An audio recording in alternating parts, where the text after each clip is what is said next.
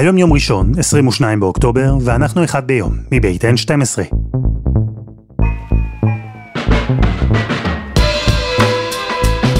אני אלעד שמחיוף, ואנחנו כאן כדי להבין טוב יותר מה קורה סביבנו, סיפור אחד ביום, בכל יום.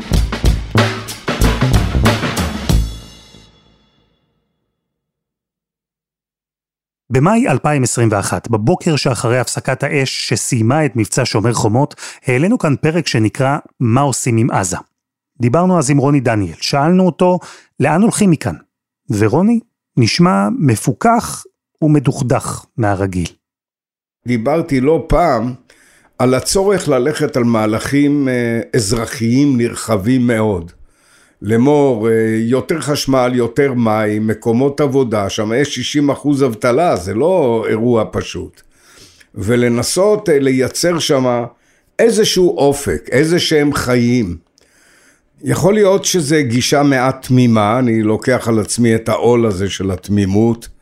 אז uh, אני חשבתי שיכול להיות שמין גישה כזאת תביא בסופו של דבר לרצון להפסיק עם זה ולבנות את עזה ולפתח אותה ולהתפרנס, לתת לצעירים איזשהו אופק uh, קדימה. Uh, אני קצת מתערער בגישה הזאת שלי, נוכח שאתה רואה מה חמאס עובד ומכין ומכין ומכין במימדים של תקיפה, מוציא על זה מיליונים רבים של דולרים. אז אני לא בטוח שגישה כזאת תביא שקט. ו- וזהו, אז uh, אני לא אפסיק להיות uh, אופטימי ותמים אולי, אבל יש לי איזה פסיק קטן על יד זה כבר. אני רק לא רואה באופן ריאלי איזשהו פתרון אחר, אני לא רואה. אין אה, לפרק את הזרוע הצבאית של חמאס. אה, אין הגדרה כזאת. אה, למה? כי זה אירוע אחר לגמרי במימדים אחרים לגמרי. זה מצריך קודם כל כיבוש כל הרצועה וישיבה שמה שנתיים או אולי אפילו יותר ואז לעבור אה, ולפרק באמת את החמאס. אף אחד לא רוצה ללכת לאירוע הזה. עברו שנתיים וקצת. רוני כבר לא איתנו. אבל הבעיה של עזה עדיין כן. בעיה שהגיעה עכשיו לצומת שבו היא חייבת להיפטר. וכדי שהדבר הזה יקרה, כדי שלא נמצא את עצמנו שוב בעוד שנתיים עושים עוד פרק על השאלה מה עושים עם עזה, ישראל צריכה עכשיו לקבל החלטות קשות ולבחור. לבחור באופציה הכי פחות גרועה מבין כמה אפשרויות שהן כולן ממש גרועות. אז ביום ה-16 של מלחמת אוקטובר 23, אנחנו שואלים את דוקטור מיכאל מילשטיין, חוקר בכיר במכון למדיניות ואסטרטגיה באוניברסיטת רייכמן ובאוניברסיטת תל אביב, מה האפשרויות שעומדות בפנינו ביום שאחרי הניצחון.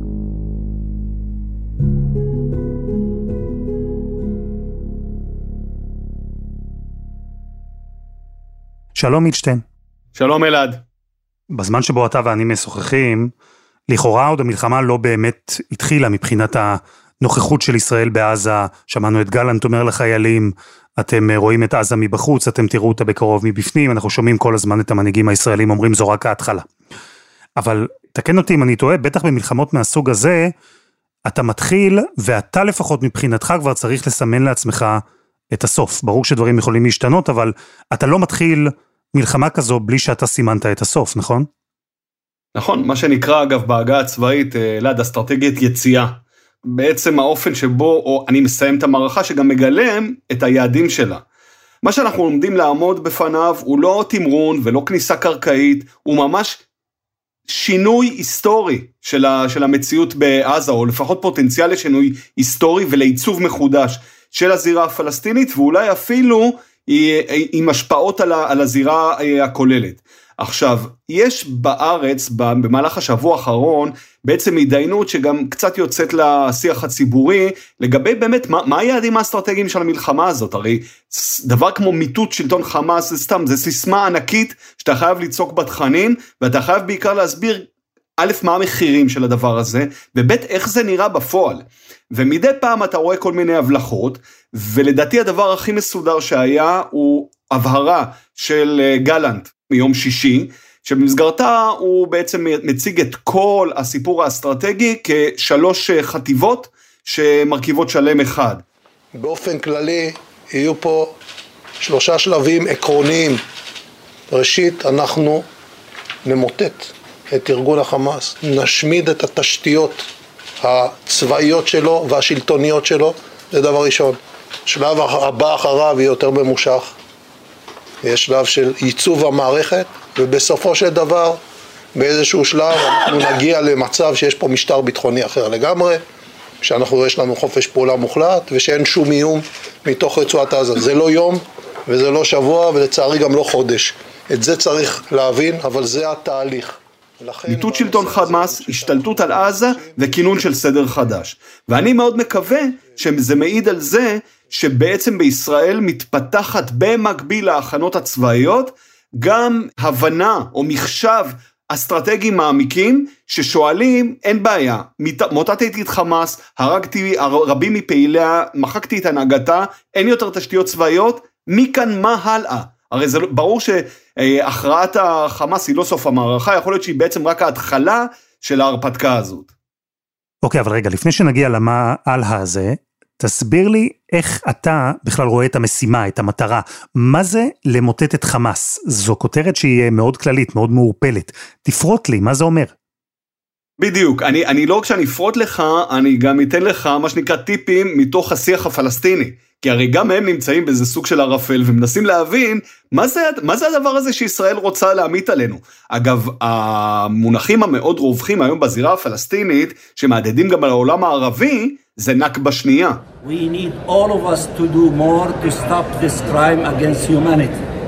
I called it potentially a second Nakba, yes, because when you kick 2.3 million Palestinians, all of them from the Gaza Strip, outside the Gaza Strip, this is ethnic cleansing, this is uh, crime against humanity, this need to be stopped. כלומר, בראייתם, מה שמתפתח לדוגמה בדרום הרצועה, עיר האוהלים הענקית הזאת, זה בעצם המשך ישיר ל-48, חלק מהם לא חושבים בצורה של איזה ניתוח כירורגי נגד חמאס, אלא משהו הרבה יותר רחב נגד העם הפלסטיני, ובראייתם מה שמתחולל כרגע בדרום הרצועה זה התחלה לקראת מהלך הרבה יותר רחב. עכשיו, כשאני מפרק את, ה, את המונח הזה, מיטוט שלטון חמאס, או העלמת הרכיבים הצבאיים והשלטוניים של שלטון חמאס, אני חושב שכדי להגיע למצב שבו באמת חמאסי, נקרא לזה, אני קורא לזה קצת בצורה, אתה יודע מה, אפילו אה, מעוותת, אה, כרותת גפיים מבחינה אה, ביצועית, צריך קודם כל למחוק את ההנהגה שלה. יש לה היום הנהגה גם בצמרת המדינית, גם בצמרת הצבאית, שהיא בעצם המוח המניע, או אפילו הלב הפועם, ואני חושב שאנחנו לא מדברים רק על יחיא סנוואר או מוחמד דף, או אה, על אה, בכירים אחרים כמו מרואן עיסא, אלא באמת על כל הצמרת שמניעה את, את החמאס, אתה לא יכול לדבר על מחיקת חמאס בלעדיהם. הרי הנהגת חמאס, חלקה יושבת היום במנהרות, במטרו, חלקה יושבת בכלל במקומות אחרים, בקטר, בדוחה. אה, איך אתה עושה את זה? כלומר, יכול להיות שאתה יכול להגיע לכל אחד שנמצא בעזה, אולי, זה לא יהיה קל, אבל להגיע למנהיגים שנמצאים בדוחה, אז קודם כל לגבי ההנהגה העזתית, עד עכשיו פגענו, אה, חיסלנו, בעצם ארבעה מתוך אה, בסביבות ה-20 חברי הלשכה המדינית של חמאס, אגב ארבעה זוטרים, הם לא, הם לא הבכירים שבהם. כדי להגיע לכולם, ברור שאתה תצטרך את המהלך הקרקעי. הם הרי נמצאים כבר שבועיים לפני המלחמה, עמוק מתחת לאדמה, עם כל מלאי המזון, הדלק והתקשורת שהם צריכים, הם מוכנים למלחמה. בלי מהלך קרקעי, לא נוכל להגיע אליהם, לא נוכל להגיע כמעט לאף פעיל חמאס שאפשר להגדיר אותו כמשפיע. לגבי הסיפור של החוץ, מסכים איתך מאוד אלעד, הדבר הזה מאוד מאוד מורכב. אגב, דיברת על דוחה, אני אוסיף כאן גם את ביירות. אה, יש לנו את סאלח ארורי, הוא ממש מוצא חסות או, או, או סוג של הגנה בביירות, כי הוא סומך על נסראללה שלפני חודש הכריז שאם ייפגע פלסטיני כלשהו, בסוגריים אני אומר, ברור שהוא התכוון לארורי, המשמעות היא תחילת הסלמה גם בחזית הצפונית. ולגבי הנהגה בדוחה, גם, גם תחושה של אה, אנחנו מרגישים בסך הכל באיזה, באיזה מתן חסות, יכול להיות, ואני אומר את זה כאן כמעט בצורה היפותטית, אה, אלעד, שבמקביל, או אולי לאחר המבצע בעזה, יכול להיות שישראל תידרש כאן לדברים שהיא לא עשתה בעבר, כולל פעילויות בזיר, בזירות שהיא לא עשתה בעבר, על מנת באמת לתבוע את הראש של האנשים האלה. ובדוחה היום יושבים ממש, יושב המוח האסטרטגי של, של חמאס, אנשים כמו ח'אלד משעל ואיסמעיל הנייה, אפילו הגיעו אליהם ממש ערב המערכה בעזה, כמה מראשי חמאס בעזה, כי היה ברור שהולכת לפרוץ מלחמה, ואז כולם התקבצו ביחד לנהל את קבלת ההחלטות. נצטרך לחשוב על זה, זה אירועים שכשאנחנו אומרים לצאת מהקופסה, זה נקרא לצאת מהקופסה. אוקיי, okay, אז אה, לחסל את כל ההנהגה, בין אם היא הצבאית בין אם המדינית, זה ברור. מה עוד? מכאן אתה צריך אה, ללכת למהלך שהוא כבר הרבה יותר מורכב. ונקרא, אה, אתה יודע, אחרי שהאמריקאים כבשו את עיראק ב-2003, הם דיברו על דה-באת'טיזציה של עיראק, כלומר, מצב שלא יהיה יותר באת' של אה, סדאם. האם אתה יכול לעשות את זה? המשמעות המעשית היא או, או חיסול או מעצרים של עשרות אלפי אנשים בעזה. היום הערכה שלי שמחזיקי תעודת אה, חבר חמאס נקרא לזה ככה. כלומר אנשים שהמקצוע שלהם זה לעבוד בתנועה הזאת, זה מתקרב לעשרות אלפים רבים מאוד, כלומר בסביבות ה-80 אולי אפילו 100 אלף. כאן אתה תצטרך לשאול את עצמך, הרי זה לא מספיק שאתה מפטר אותו, או אני לא יודע מה, גורם לנידויו החברתי. כאן זה יכול להיות שאתה תצטרך לעשות מעצרים המוניים. או יכול להיות שעל הדרך גם, אה, גם הרבה מאוד אה, חיסולים. לצד כל אלה צריך גם לשים לב לנדל"ן. חמאס היא בעלה, בעלים של הרבה מאוד משרדים, הרבה מאוד כסף, הרבה מאוד מוסדות אה, בנקאיים, מוסדות חברתיים, מוסדות אה, אה, ציבוריים, אגב, זה כולל גם גני ילדים, אגודות צדקה ומוסדות לשינון קוראן. אם אתה באמת רוצה לעקור מהשורש את חמאס, יכול להיות שאתה תצטרך בין לסגור את המוסדות האלה להרוס אותם. כי בלי זה חמאס ממשיכה להיות נטועה במרחב הציבורי. אבל תגיד, חמאס הרי זו לא רק תנועה, זו לא רק אה, תשתית, זו אידיאולוגיה. הנה, האמריקנים אמרו שדאעש חוסל, ולפני כמה ימים שני אזרחים שוודים נרצחו בבלגיה על ידי מחבל שנשבע אמונים לדאעש. אז איך מסתדרים עם הדבר הזה? אנחנו מבינים כבר עכשיו שחמאס הוא רעיון. אתה לא יכול באמת לעקור אותו, כלומר, אתה, אתה לא מסוגל לצאת ו, ולקחת איזמל ולעשות ניתוח המוני ולהוציא את רעיון החמאס מהמוחות של האנשים. אני כן חושב שיש אפשרות לבנות אלטרנטיבות שלפחות ימגרו, ינטרלו את הסיפור הזה של רעיון, אה, רעיון חמאס. במסגרת הזאת אני חושב שנכון שנפרוס בעצם ארבע חלופות מרכזיות שהם הדברים המרכזיים שנכון לעכשיו ישראל צריכה לשקול, שתיים שהן חלופות בעיניי לא טובות, ששווה לשים אותן בצד ולא לגעת בהן, ושתיים, שהן לא לגמרי מוצלחות, אבל הן הרבה יותר טובות מהקודמות ושווה להתעכב עליהן.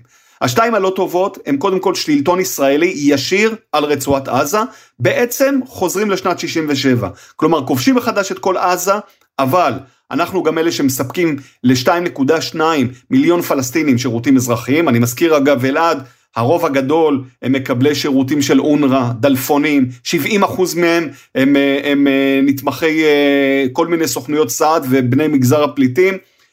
אני גם מזכיר, ביידן לפני שבוע נתן לנו איתות גדול במסגרת הראיון ב-60 Minutes, אה, זה לא מקובל עליי, הסיפור הזה של כיבוש מחדש של עזה. Would you support Israeli occupation of Gaza at this point? I think it'd be a big mistake. Look, What happened in Gaza, in my view, is Hamas and the extreme elements of Hamas don't represent all the Palestinian people. And uh, I think that uh, it would be a mistake to, uh, for Israel to occupy Gaza again. We did, הדבר השני זה להגיע לעזה, לממש את היעד שלנו של מיטוט שלטון חמאס עם כל מרחבי ההרס וההרג שדיברתי עליהם עד עכשיו, אבל במקום להתחיל לנטוע אוהלים, להשתקע ולטפל במציאות שם, מהר לחזור לגבול, לגבול שלנו, מה שאומר שאתה משאיר שם איזה סוג של חלל, שאליו יכולים להיכנס גורמים, עכשיו זה קצת אירוני להגיד, אבל אפילו יותר מופרעים מחמאס. כל מיני גורמי ג'יהאד עולמי מקומיים, אגב זה יכול להיות ממש זירה עבור כל מיני גורמים מופרעים אחרים שיגידו הנה נוצרה לנו כאן סוריה החדשה או איזה מוגדישו קטנה שאפשר להתחיל לפעול בה, יכול להיות שנתחיל לראות כאן אנשים מסיני ואנשים מצפון אפריקה ואנשים מעיראק שמגיעים אה, להילחם, אופציה מאוד לא טובה. אוקיי, okay, אז אני מבין שאלו האופציות הלא טובות, הן נשמעות לא טובות, כיבוש הרצועה ושליטה על התושבים שם עם כל ההשלכות וכל הסכנות, ומצד שני להשאיר את עזה באיזה מצב של ואקום שממנו יכול לצמוח עוד איום, או כמה איומים. מה הברירות האחרות שלנו, השתיים שהגדרת אה, גרועות פחות? האופציה הראשונה היא להחזיר את הרשות לשליטה בעזה, בעצם מחזירים את הגלגל אחורה לשנת 2007. עכשיו כאן צריך להיות עם אה, רמה מספיקה של, אה, של ריאליות. הרשות היום בקושי מצליחה לשלוט באיו"ש, בג'נין היא לא שולטת. הגורמים שמייצגים אותה מאוד לא אהודים על הציבור הפלסטיני, עוד יותר לא אהודים על הציבור הפלסטיני בעזה. אני כמעט הייתי אומר זה לא רק עניין של יכולת, זה גם עניין של רצון. אני לא בטוח שאנשי הרשות כרגע, אם אתה מעביר להם סקר מהיר ואומר להם, בהנחה שמחר בערב אתה יכול להתחיל להיפרס מחדש בעזה, האם אתה רוצה או לא, אני לא בטוח שהתשובה על זה הייתה כן. שנייה, אני רוצה להתעכב איתך על הדבר הזה, גם אה, בכובע שלך כבכיר לשעבר במתפ"ש. אתה אומר שהרשות בקושי שולטת היום ביהודה ושומרון.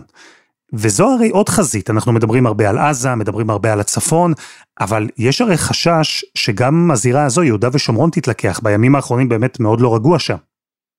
אני לא הולך עכשיו לצבוע את, התמונה בצבעים ורודים, אבל באופן יחסי, יחסי, המציאות באיו"ש היא לא קטסטרופלית, היא לא מצב שבו הרשות קרסה והתחילה אינתיפאדה שלישית. אנחנו במצב של שליטה פחות או יותר. עכשיו, שלא, רק שנסבר את האוזן, אנחנו עם 60 הרוגים פלסטינים במהלך השבועיים האלה, וחי... ו... ושוטר צה"ל, שוטר אה, ימ"ס אה, שנהרג במבצע בטול כרם. ועדיין התיאום הביטחוני נשאר, ההמונים לא ברחובות, ואין לך בעיות של אה, משברים הומניטריים. אני אומר את זה כי יש שני דברים שישראל צריכה מאוד מאוד מאוד לשים עליהם לב ולדעת להימנע מהם, ואחד שאולי שווה אפילו לחשוב על איך מטייבים אותו. שני הדברים הבעייתיים, אחד זה להתכונן לתרחיש שבמסגרתו אם לדוגמה יתחיל התמרון בעזה, ובעיקר יצטברו המון המון אבדות בצד העזתי, אנחנו נתחיל לראות סוג של אביב פלסטיני, כלומר סוג של אה, מחאה ציבורית ענקית נגד השלטון הפלסטיני, נגד אבו מאזן, וניצנים של זה נראו כבר בימים האחרונים, שראינו הפגנות המונים גם בשכם, גם בחברון, גם ברמאללה, לא רק של חמאס, גם של פלסטינים נקרא לזה מהשורה, שמוחים על בעצם אוזלת היד או אי ההתערבות של אה, הרשות. הדבר השני שצריך מאוד לשים אליו לב, זה אה, האפשרות שהרשות, או חלקים מתוכה, יתחילו להתהפך. כלומר, נוכח צוק העיתים של מערכה בעזה, יהיו גורמים במנגנוני הביטחון הפלסטיניים, או ברשות, שבמקרה הטוב יכריזו על הפסקת תיאום, במקרה הרע יתחילו לכוון את הקנים נגדנו. ומהנקודה הזאת, יכול להיות שאנחנו נדבר על אה, מצב של באמת חזרה ובתנאים הרבה יותר חריפים לשנת 2000, לאינתיפאדה השנייה. רגע, תגיד, יש תיאום ביטחוני בין ישראל לרשות הפלסטינית היום? יש תיאום ביטחוני. נוכח הדרמה האדירה שקורית בעזה, עדיין הרשות נמצאת במגעים איתך. זה דבר מדהים, לא? כן, והוא מעיד uh, מהרבה בחינות, uh, הייתי אומר על שני דברים מרכזיים שאגב מאוד מכניסים את עזה, ובעיקר את החמאס. אחד, שהרשות היא חפצת חיים, כלומר הם מבינים לגמרי שבמצב כזה אתה עושה כמה שגיאות ואתה מתאבד בעצם עבור עזה, אני מזכיר לכם, מזכיר לכולם, עבור אלה שטבחו באנשי הפת"ח.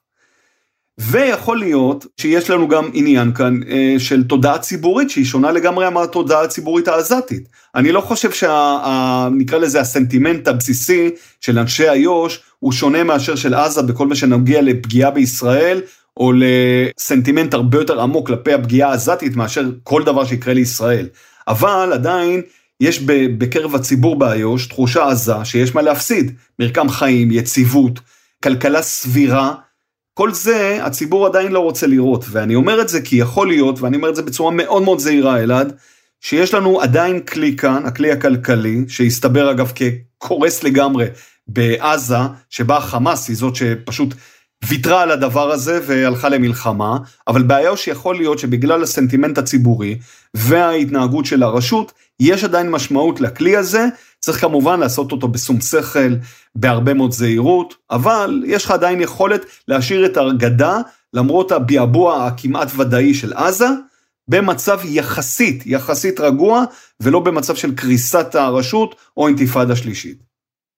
זה מעניין, זה בעצם מה שדיברנו עליו לפני שבועיים, קריסת הקונספציה, אז היא קרסה בעזה מול חמאס, אבל טפו טפו בינתיים, אותה קונספציה מוכיחה את עצמה באיו"ש מול הרשות. נכון, וכאן, אתה יודע, יש לי הרבה מאוד שיחות, גם עם אנשי צבא וגם עם, אה, עם אנשים מהפוליטיקה, שבגלל הטלטלה וה, והשוק האדיר של האירועים של השביעי לחודש, לוקחים, הייתי אומר, cut and paste ואומרים, הבנו, הבנו איפה טעינו במקרה של עזה, אנחנו מעתיקים את זה לאיו"ש. וכאן אני בא ואני אומר להם, שנייה, רגע, קודם כל תבינו את ההבדלים בין שתי הזירות. בעזה, מה שקרס זה לא ההבנה שלנו של הזירה כולה, אלא ההבנה שלנו את חמאס. חמאס היא זאת שהחליטה שהיא זורקת הצידה את כל ההטבות הכלכליות, הן מעולם לא היו חשובות בעיניה. הנושאים הכלכליים, רווחת הפרט, הציבור, הפועלים, זה לא חשוב לה. והיא זאת שהחליטה שהולכים על ג'יהאד. המצב הוא לא אותו דבר באיו"ש. באיו"ש אין לך חמאס, יש לך רשות שהיא לא חבר והיא לא שותף, אבל היא, היא גוף שחושב אחרת. ויש לך ציבור שיש לו באמת מה להפסיד, וגם מתנהג אה, אחרת, ולכן אסור לעשות אה, גזירה אחת לאחת מהמצב בעזה למצב באיו"ש. ברור שצריך להגיע עם הרבה ספקנות והרבה חשדנות. אגב, לקח מהסיפור של עזה, זה כל הנושא של פועלים שעובדים בהתיישבות ישראלית. אה, מסתבר שהפועלים בעזה היו מקור מודיעין נהדר לחמאס כדי למפות את היישובים ולדעת את הנקודות האסטרטגיות בהם. צריך לחשוב גם על הסיפור הזה באיו"ש. יכול להיות שיש כאן דברים uh, ליישם, אבל ככלל, הקונספציה נקרא לזה באיו"ש, שאומרת עדיין הכלכלה, עדיין, עדיין, זה מילת המפתח, הכלכלה מסייעת לנו לשמר יציבות יחסית, בעיניי היא תקפה, המשוואה לא השתנתה. אם חמאס תשלוט גם באיו"ש, זו, זאת הנקודה שאני אומר, עזבו את הכל, אנחנו כבר במציאות אחרת. אבל כרגע רכיבי היסוד עדיין יש להם סוג של היגיון קצת אחר. מעניין. אה, אפשר רק לקוות ששם ביהודה ושומרון הקונספציה לא תקרוס, אבל אחרי שבעה באוקטובר גם שם צריך לשמור על צניעות. אה, אבל מילשטיין, אני עצרתי אותך לפני החלופה האחרונה מבין אותן שתיים שאמרת שהן אה, גרועות פחות מהקודמות. האופציה האחרונה, שחייבים ללמוד אותה ולהכין אותה ולגבש אותה עוד לפני שעושים את התמרון הקרקעי, היא בעצם לכונן סדר חדש בעזה. ומה המשמעות של זה? המשמעות היא בעצם לבנות מנהל אזרחי, פלסטיני, לא ישראלי, שמבוסס על גורמי כוח מקומיים, כמו לדוגמה ראשי עיריות, ראשי מועצות מקומיים, ראשי חמולות, ראשי שבטים, כל מיני גורמי, אה, ראשי NGOs, כמובן יחד עם הפת"ח ויחד עם נציגים של הרשות, אם אפשר, גם עם מעורבות עמוקה מאוד של המצרים, ושל גורמים, עכשיו אני אגיד בכוכבית מאוד גדולה, אלעד, שאינם קטאר, אני חושב שאסור לנו לראות את קטאר מחדש בזירה העזתית, היא גורם שהוכיח שהוא יותר מזיק מאשר מביא תועלת, אולי נוכל להכניס את הסעודים לעניינים האלה, אבל ליצור סוג של אה, אה, שלטון מקומי שיוכל להיות כתובת לעניינים אזרחיים, לקבלת סיוע, אה, אולי בהמשך, בהדרגה, עם קצת חיזוקים, הוא יוכל להיות אפקטיבי. האם הוא לא יעמוד בפני בעיות? המון בעיות. בעיקר אגב, אה, כל הזמן ניסיונות ערעור של חמאס. שיישארו כאמור בשטח, הם לא נעלמים באופן טוטאלי לשום מקום, אבל זה עדיין התחלה של משהו ששווה לבחון, כי אין לנו חלופות יותר טובות בשלב הנוכחי. זה כמובן יהיה חייב לזכות להמון המון סיוע בינלאומי, בטח אם עזה נכנסת לתקופה של שיקום אדיר שידרש לה קודם כל מכל ההרס של המלחמה הנוכחית ואחרי זה גם לראות איך אולי מפתחים תשתיות אה, לעתיד. יכול להיות שאנחנו אולי גם נרצה לראות איזה סוג של מעורבות מעשית של כוחות אה, בינלאומיים. משהו שאני אומר אותו בהרבה מאוד זהירות, כי זה קל, קל להגיד או לכתוב על הנייר אה, כניסת כוחות בינלאומיים, אין הרבה אה, גורמים בינלאומיים שיש להם איזה להט להיכנס לעזה, אבל יכול להיות שאנחנו נרצה נוכחות כזאת או מצרית, או, או של האו"ם, או של כוח בינלאומי אחר.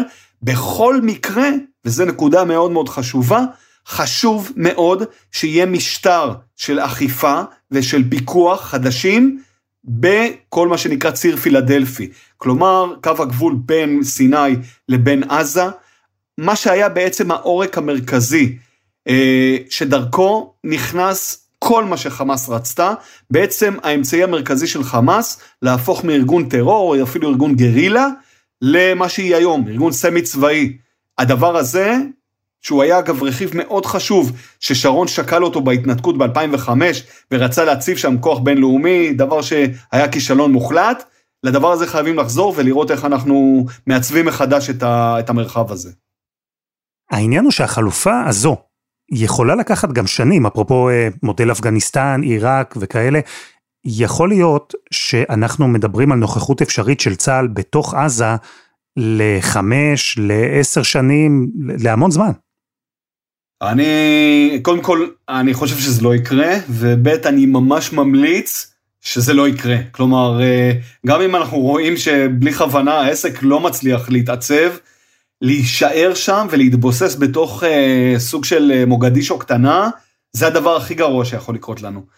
להמשיך ו- ולנטר את, ה- את האיומים מבחוץ, מקו הגבול, בצוק העיתים זה יהיה יותר טוב מאשר, אה, מאשר אה, פשוט לחיות שם במטווח ברווזים, בטח ובטח אלעד, שאני לא מתחיל אפילו לרמז על כל מיני רעיונות בעיניי מופרעים של אנשים בפוליטיקה הישראלית, שמדברים על חזרה להתיישבות ולגוש קטיף ולאחיזה בעזה, לדברים האלה אין שום אה, מקום במציאות העזתית, הם יסבו נזק אדיר לישראל.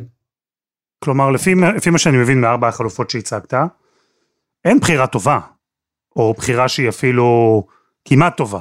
זה פשוט בין חלופות שהן כולן גרועות.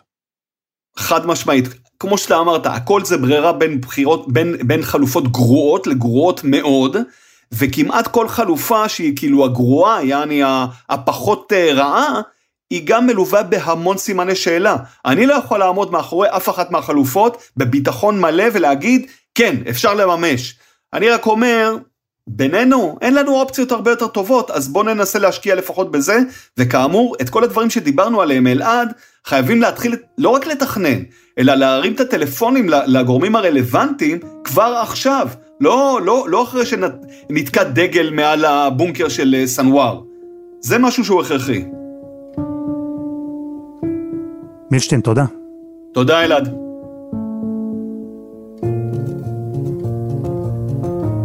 וזה היה אחד ביום של N12. אנחנו מחכים לכם בקבוצה שלנו בפייסבוק, חפשו אחד ביום, הפודקאסט היומי, אנחנו שם, מחכים לשמוע מכם. העורך שלנו הוא רום אטיק, תחקיר והפקה, שירה הראל, רוני ארניב, דני נודלמן ועדי חצרוני, על הסאונד יאיר בשן שגם יצר את מוזיקת הפתיחה שלנו, ואני אלעד שמחיוף, אנחנו נהיה כאן גם מחר.